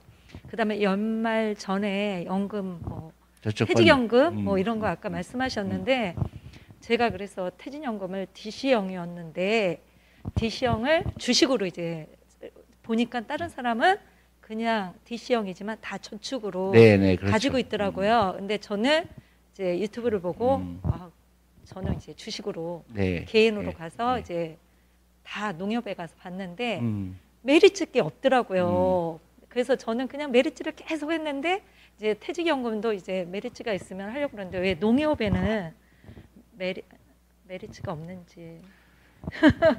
그게 참 안타까운 건데 제도가 잘못 도입됐어요. 한국에서 중간에 사업자라는 제도를 둬갖고 사업자를 우리가 거기다 넣어야 되는데, 그런데 이제 다행스럽게 다음 주 화요일 날 우리가 그런 분들을 위해서 ETF가 출시가 돼요. 그러면 그거는 사업자랑 상관없이 그냥 시장에서 살 수가 있어요. 계좌에다가 내가 ETF를 담을 수가 있어요. 그러니까 그동안 농협에 가서 사셨잖아요. 농협에 안 가도 살 수가 있어요. 근데 그냥 만약에 퇴직연금이니까 회사에서 돈을 그냥 집어서 제가 가서 사는 게 아니라 그렇게 사는 거예요. 그러니까 가서 제가 몇 개를 골랐어요. 네. 이렇게 봐서 이거 이렇게 해가지고 한 10개를 다 골라가지고 퇴직연금이요. 그런데 메리츠가 없어가지고 좀 아쉽지만 그냥 그래서 저를 미워하는 사람이 많아요. 그래서 안 실어주는 데가 많아요. 그래가지고 지금 그거를 바꾸려고 하는데 농협에서 바꾸려고 하려고 그러면 이제 농협에 연락을 해야 되고요. 농협에서 이제 우리 펀드를 팔겠다고 해줘야 돼요. 근데 국민은행은 있는 건가요? 국민은행은? 그러니까 국민은행. 국민은행도 있고요. 그러니까 여기는 있고 저기는 없고 또 어디는 어떤 펀드만 팔고 복잡해요. 그러면 제가 농협에 있는 펀드 그거를 이제 국민으로 가서 이제 펀드로 바꿔. 그게 또 하나 또 허들이 있어요. 그러면 지금 일하시는 직장에서 국민은행을 또 사업자로 진짜 지정을 해야 돼요. 그러니까 매 군데에 그게 이제 계속 법을 바꾸려고 하는데 내가 10년째 바꾸려고 하는데 안 돼요. 대표님 지금 그러니까 농협에서 국민으로 이제 사업장이 이제 갈 거예요. 그러면 제게 농협에 있는 연금을 다 주식을 다 팔아야 되는 건가요? 바꾸는 거죠. 예. 그러니까 지금 많이 매각을 하고 그걸로 옮기는 거죠. 그런데 많이 변동률이 지금 떨어졌는데 매도를 하고 또 이쪽으로 가야 되는 거예요? 뭐 상관없죠. 이쪽에서 오르면 되는 거니까. 예. 지금 떨어져. 예, 상관없어요. 사람들이 떨어지면 절대 안 파는데 그것도 딴 데 가서 더 벌면 되지. 저 그것 때문에 고민이 있었거든요. 그러니까 떨어진 거를 그냥 매도를 하고. 그럼요. 사람들 자꾸 원가를 생각을 해요.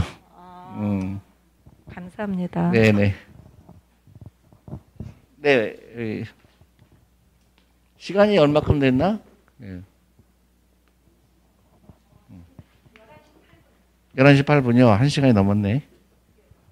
네. 다른 분들이 질문 많이 하셔서 질문 안 하려고 그랬는데 야근하는 사람인데 오늘 휴가를 내고 왔어요. 그래서 꼭 몇 가지 좀 궁금한 게 있어가지고 질문을 드리고 싶은데 지금 메리츠에서 11월 달에 ETF를 출시하는 걸로 알고 있는데 기존 대표님께서 ETF에 대해서 그렇게 썩 긍정적인 마인드는 아니었던 것 같은데 ETF라는 게 상장지수 펀드인데 지금 메리츠에서 11월 달 출시하는 게 액티브 ETF를 출시하는 걸로 알고 있습니다. 그러면 펀드하고 액티브 ETF하고 어떤 차이점이 있는지 그게 일단 궁금하고요.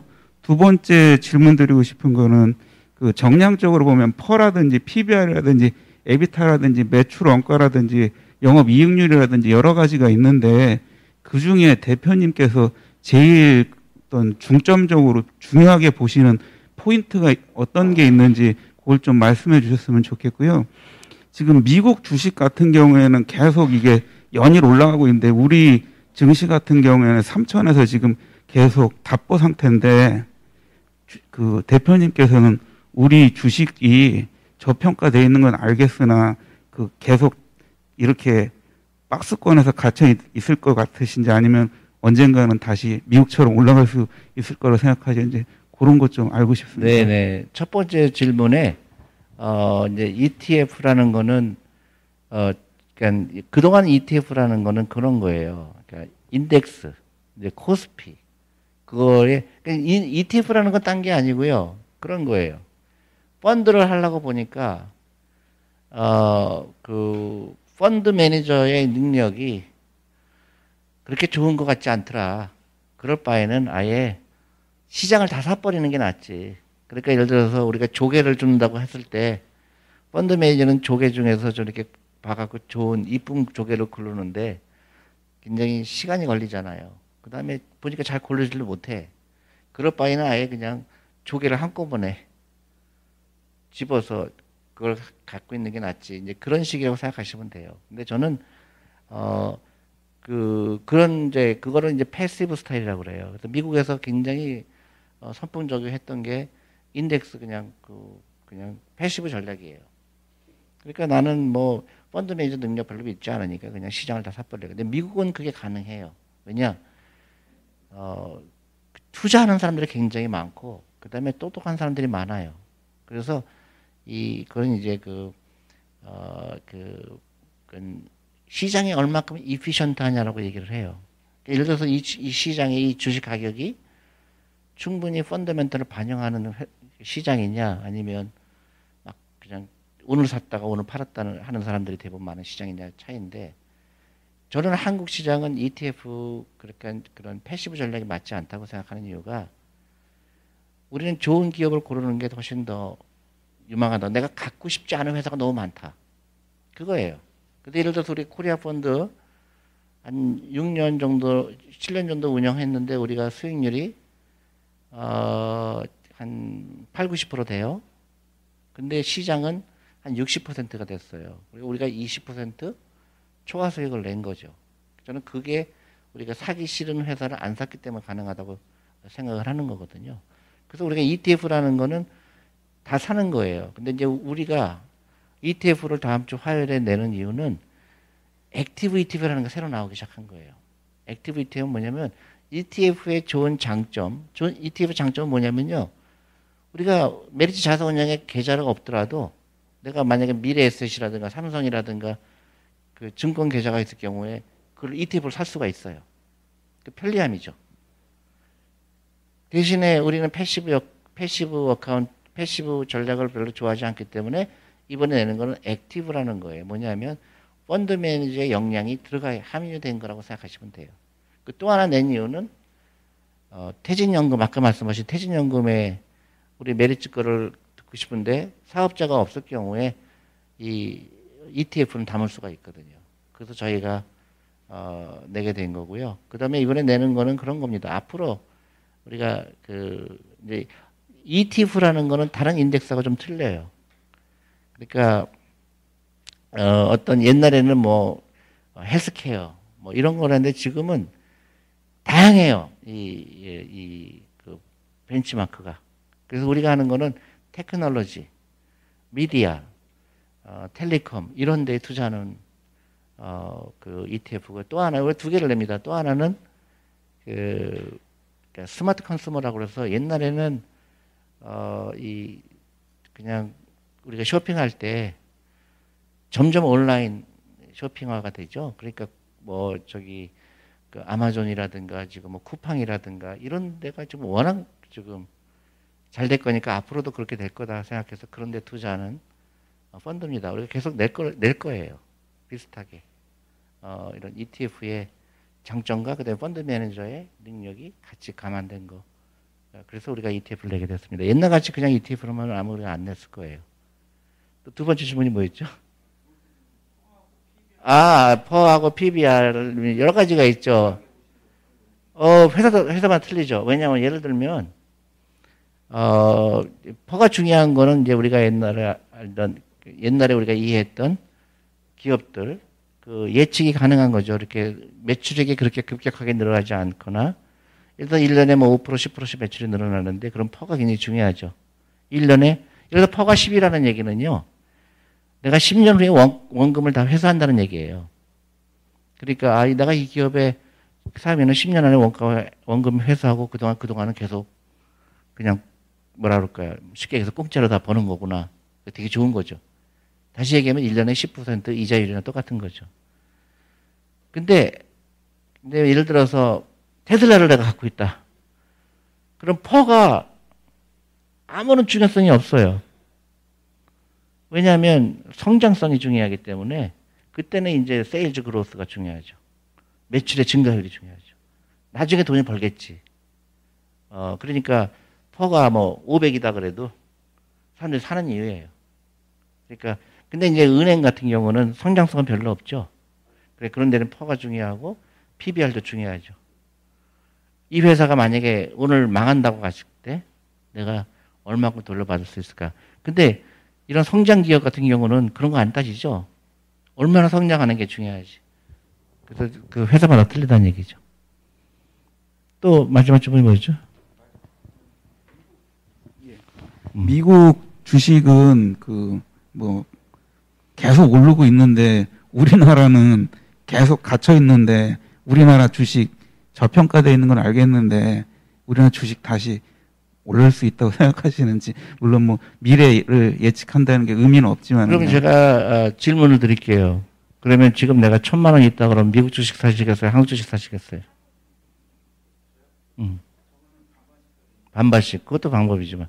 근데 만약에 한 가지만 투자해야 된다 그러면. 네. 그리고 왜 미국 주식을 사요?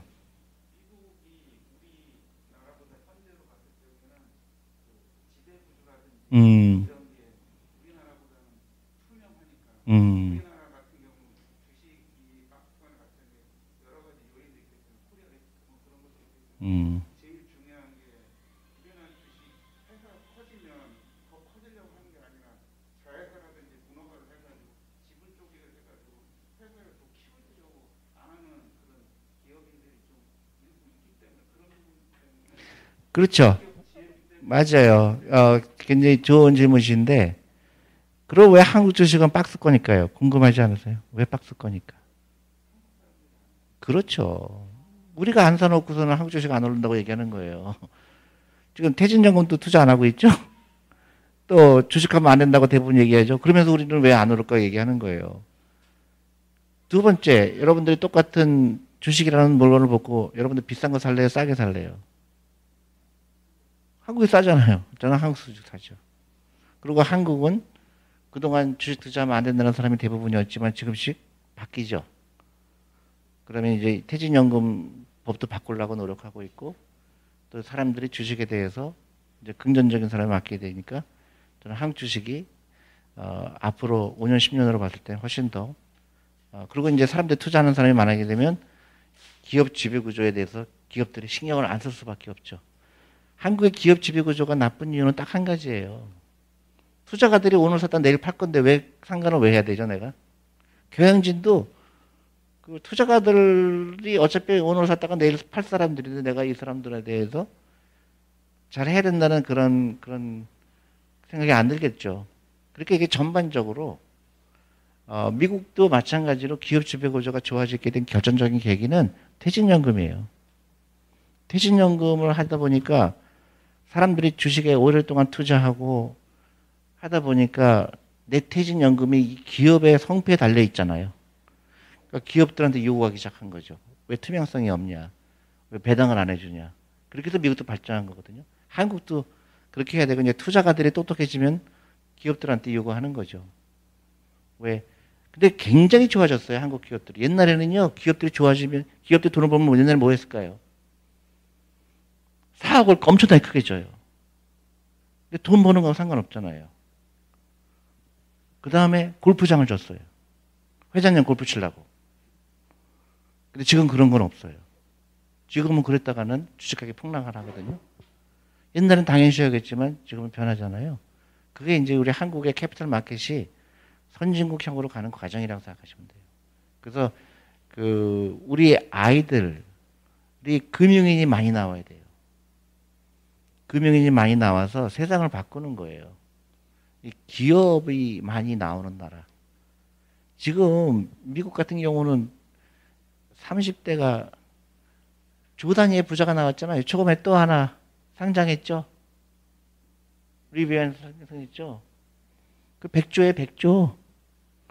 그 지금 30대예요. 그러니까 지금 조 단위의 부자가 나오는 시대예요. 우리가 대한민국에 있는 젊은이들은 꿈만 있으면 돼요. 꿈. 옛날에는 우리 아버지가 부자였기 때문에 뭐 그런 부자가 아니고 지금은 아버지가 부자하고는 전혀 상관이 없어요. 누가 더 그 생각을 창의적인 생각을 하느냐. 여러분은 넷플릭스도 고등학교 동창끼리 만든 거예요. 우리 아이들이 학원에서만 나와서 친구들하고 어렸을 때부터 10살 때부터 15살 때부터 창업 아이디어를 갖고 있다 그러면 어떨까요? 그래서 한국에서 유니콘 기업이 많이 나올 수 있는 절대적으로 유리한 나라예요. 예. 네. 한 두 개만 더 질문하고 이제 마치도록 해야 돼요. 안녕하세요. 저는 그 아기들 교육에 대해서 일단은 그 음악이랑 체육은 이제 그게 문화이기 때문에 좀 사교육이 약간 필수라고 생각을 했는데 항상 존리 선생님 강연을 들을 때마다 그것 부분도 약간 찔리기도 했고 또 입시에 있는 아기들이 중에도 또 성적이 상정도 있는 애들은 또 이게 최상위를 위해서 또 이게 가기가 그 한 번 도달을 이제 하려면 사교육이 사실은 필요하고 그 이후에는 사교육을 끊을 수가 있지만 그때까지 약간 좀 그런 게 있고요. 저도 제가 그 교육책을 막 다 많이 읽고 교육에 관심이 많은 엄마인데요. 이제 그 초등학교 한 4, 5학년까지는 집에서 엄마표 교육이 가능해요. 근데 그 이후에는 좀 그게 불가능한 면도 있고 그 제 질문의 이제 크가지 두 개는 그런 예술적인 거랑 그런 신체적인 운동에 대한 사교육도 끊어야 되는 건지 그리고 두 번째는 이제 이제 물론이죠. 근데 그 입시 교육 그거는 또 끊어야 되는 거죠. 제가 중1 때부터 이제 애들이랑 창업을 하려고 저 혼자서도 많이 노력을 하고 또 제가 이제 회사에서 있으면서도 그 창업에 관련된 책도 많이 읽고 하거든요. 애들이 뭘 할 수 있을 때 같이 이제 할 수 있도록. 근데 그 방향을 실제로 또 특히나 성적인 상인 애들 있잖아요.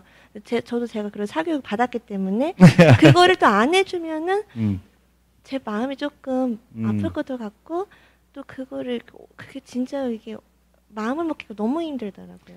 아, 물론이죠. 그러니까 예를 들어서 미국에서 저도 사교육 시켰어요. 근데 그런 사교육, 한국인은 그런 사교육이 아니에요. 예를 들어서 이제 미국에서 많이 이제 초등학교 들어가면 많이 하는 것 중에 하나가 태권도를 해요. 미국 애들도 그렇고 그 한국 태권도장에 보내요. 왜냐하면 미국은 예절을 안 가르치잖아요. 그러니까 한국 태권도 가면은 막 인사하는 것도 가르치고 부모님한테 감사합니다도 가르치니까 미국 부모들이 너무 좋은 거예요. 근데 그거 얼마 안 돼요. 저는 그런 얘기 하는 게 아니고 예를 들어서 우리 애가 그 학습지 하는 거, 이런 인터넷 강의 듣는 거, 이런 거는 좋은데, 예를 들어서 우리 아이가 만약에 발레를 한다. 정말 발레리나가 되고 싶어서 하냐? 그렇지 않을 거예요. 그죠? 발레 하기 싫은 애가 걔 발레리나 매일 학원을 보내보세요. 걔는 지옥이잖아요. 근데 우리 한국의 엄마들은 학원에 가야 공부를 잘한다는 착각을 해요. 그래서 애들을 잡아요.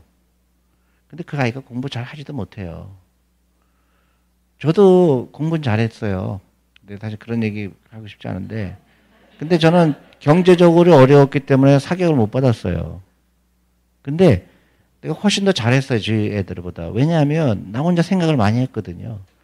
그래서 그거 자체도 사실은 학원에 가는 게 반드시 필수 조건이 아니라고 보고 그리고 우리 엄마들이 뭘 해줘야 된다는 생각에서 벗어나서요. 우리 아이들이 부자 되는 방법을 가르쳐주는 게 좋다고 생각을 해요. 그리고 극단적으로 막 그렇게 사람들이 생각하는 게 아니에요. 그러니까 예를 들어서 이런 거예요. 저는 너무 이해가 안 가는 게 맞벌이 해갖고서는 부부의 월급이 한 달에 400만 원인데 200만 원을 사교육비로 쓴다는 거예요. 그게 나는 너무 안타까운 거예요. 그 200만 원을 그 아이를 위해서 만약에 펀드에 투자했다 그러면 그 아이가 30살 됐을 때 그 아이는 무시무시한 그 자본을 갖고 있어요. 근데 왜 그 공부 잘한다는 확신도 없잖아요. 근데 그 아이를 왜 학원에 보낼까? 돈을 일하게 하는 거를 미처 깨닫지 못했기 때문에 그래요. 저한테 와서 상담받으시는 분들의 대부분이 60대예요. 너무 후회스러운 거예요. 그래서 우리 자녀들, 우리 며느리한테 이걸 꼭 가르쳐줘야 되겠다. 그래서 며느리들 데리고 와요. 근데 많은 며느리들이 안 들어오려고 그래요. 안 들어오려고 그래요. 그리고 내가 아이들한테 강연 갈 때 그러거든요. 초등학교 가서 절대 엄마 말 듣지 말아라 그랬거든요. 그랬더니 다 귀를 막아요. 엄마들이. 저 사람 말 듣지 말아라. 우리 아이들 부자 만드는 게 중요하지. 그 다음에 더 중요한 건 다양성이에요. 다양성이에요. 근데 다양성이 있는 아이들은 어떤 아이냐. 많이 놀고 많이 잠을 잔 애들이에요. 학원 안 가면 시간이 남잖아요. 그러면 내가 하고 싶은 거 할 수가 있어요. 그러면 창의적이 생겨요. 그러면 그리고 이제 아이들한테 계속 그런 거지. 그런 요건 이제 요새 영어로 unmet needs라고 그래요. 많은 창업 스토리들이 뭐죠? 헬스케어도 마찬가지고 헬스케어에서 많이 쓰는 용어예요. 옛날에는 가능하지 않았던 게 가능한 시대죠. 예를 들어서 옛날에 그 척추 교통사고가 나서 척추가 마비가 되면 너무 힘들잖아요. 근데 요새 과학이 발달하니까 어떻게 돼요?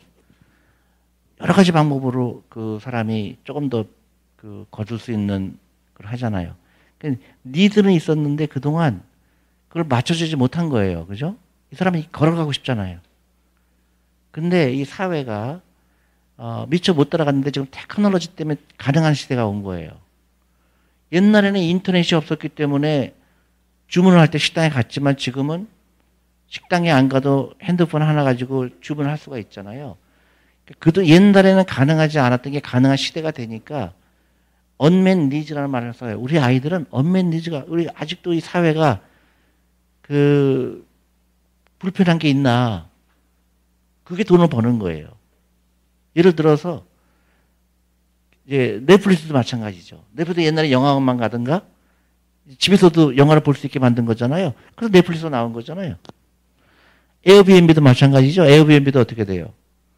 우리 집이 비어있는데 호텔비는 비싸니까 우리 집에서 먹게 하고 내가 돈을 받으면 우버도 마찬가지죠. 우버도 전부 택시만 타다가 그 다양한 방법으로 내가 차가 있는데 차를 놀리느니 그걸 돈을 벌 수 있게 만든 거잖아요. 그게 생각이 그 창의로운 생각이거든요. 근데 항상 그게 사회에 필요한 게 뭐가 있을까를 생각하다 보면 이거 해야 되겠구나. 그렇잖아요. 그거는 아이들은 어떤 아이들이냐? 어렸을 때부터 생각한 아이들이에요. 제가 그 미국에 그 UPS 스토어라고 있어요.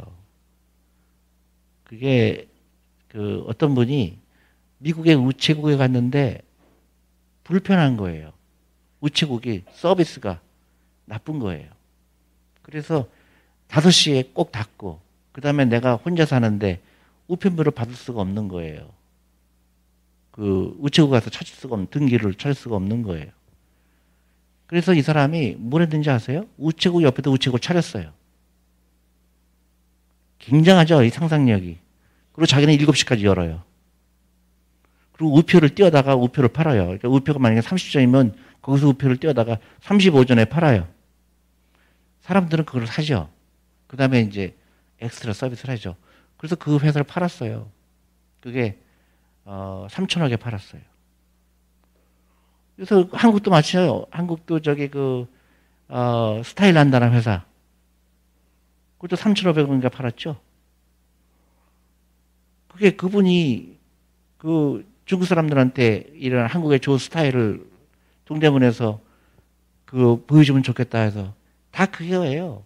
거창한 스토리가 아니죠. 거창한 스토리가 아니에요. 근데 왜 월급쟁이를 하려고 그럴까요? 좋은 데 나와서 좋은 대학 나와서 좋은 데 취직하라. 한국 그렇게 가르치잖아요. 취직하는 건 나쁜 건 아니지만 그게 유일한 내 목표가 되면 그 나라는 계속 쪼그라들죠. 계속 새로운 게 나와야 되죠. 그래서 우리 오징어 게임도 한국에서 나오니까 엄청나잖아요. 그게 창의력이거든요.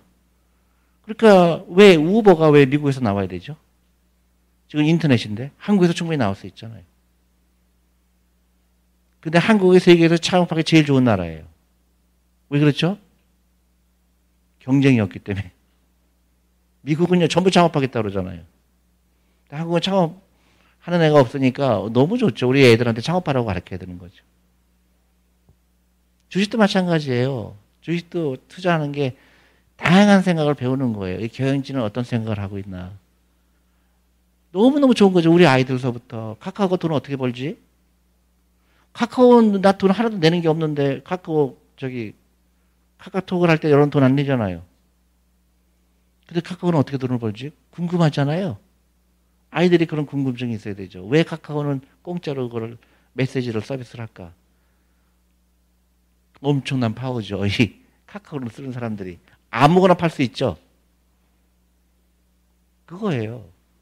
근데 이런 거를 생각한 사람은 부자가 되는 거고, 이걸 생각하지 못한 사람은 사교육비 쓰는 사람이죠. 그러니까 생각의 틀을 바꿔야 된다. 근데 시작을 해야 된다, 당장.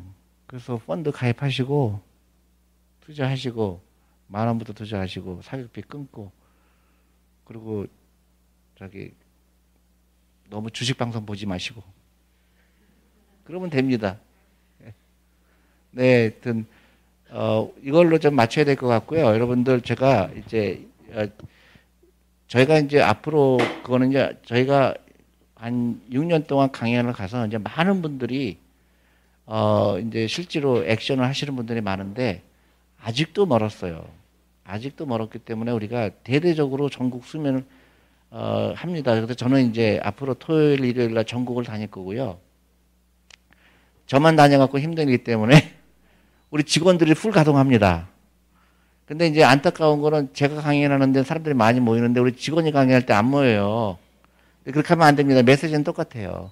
그리고 더 좋습니다. 왜냐하면 구체적으로 펀드 가입 방법, 그 다음에 저도 잘 몰라요. 저도 이 핸드폰 그 앱 저한테 설명해 달라 그러면 다 잘 못해요.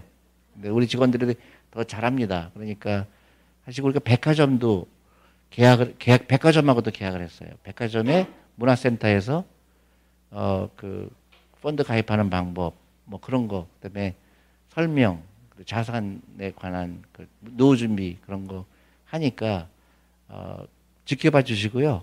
그리고 저희가 이제 정기적으로 저는 여기서 또 할 거고, 근데 이제 장소가 이제 대구가 될 수도 있고 대전이 될 수가 있고 그럽니다. 그래서 자주 뵙기를 바라고요. 제일 중요한 건 뭐죠? 흔들리지 말아야 돼요. 또 흔들리면 큰일 납니다. 그래서 계속 백신을 맞아야 돼요. 흔들릴 때마다. 그때 감사합니다.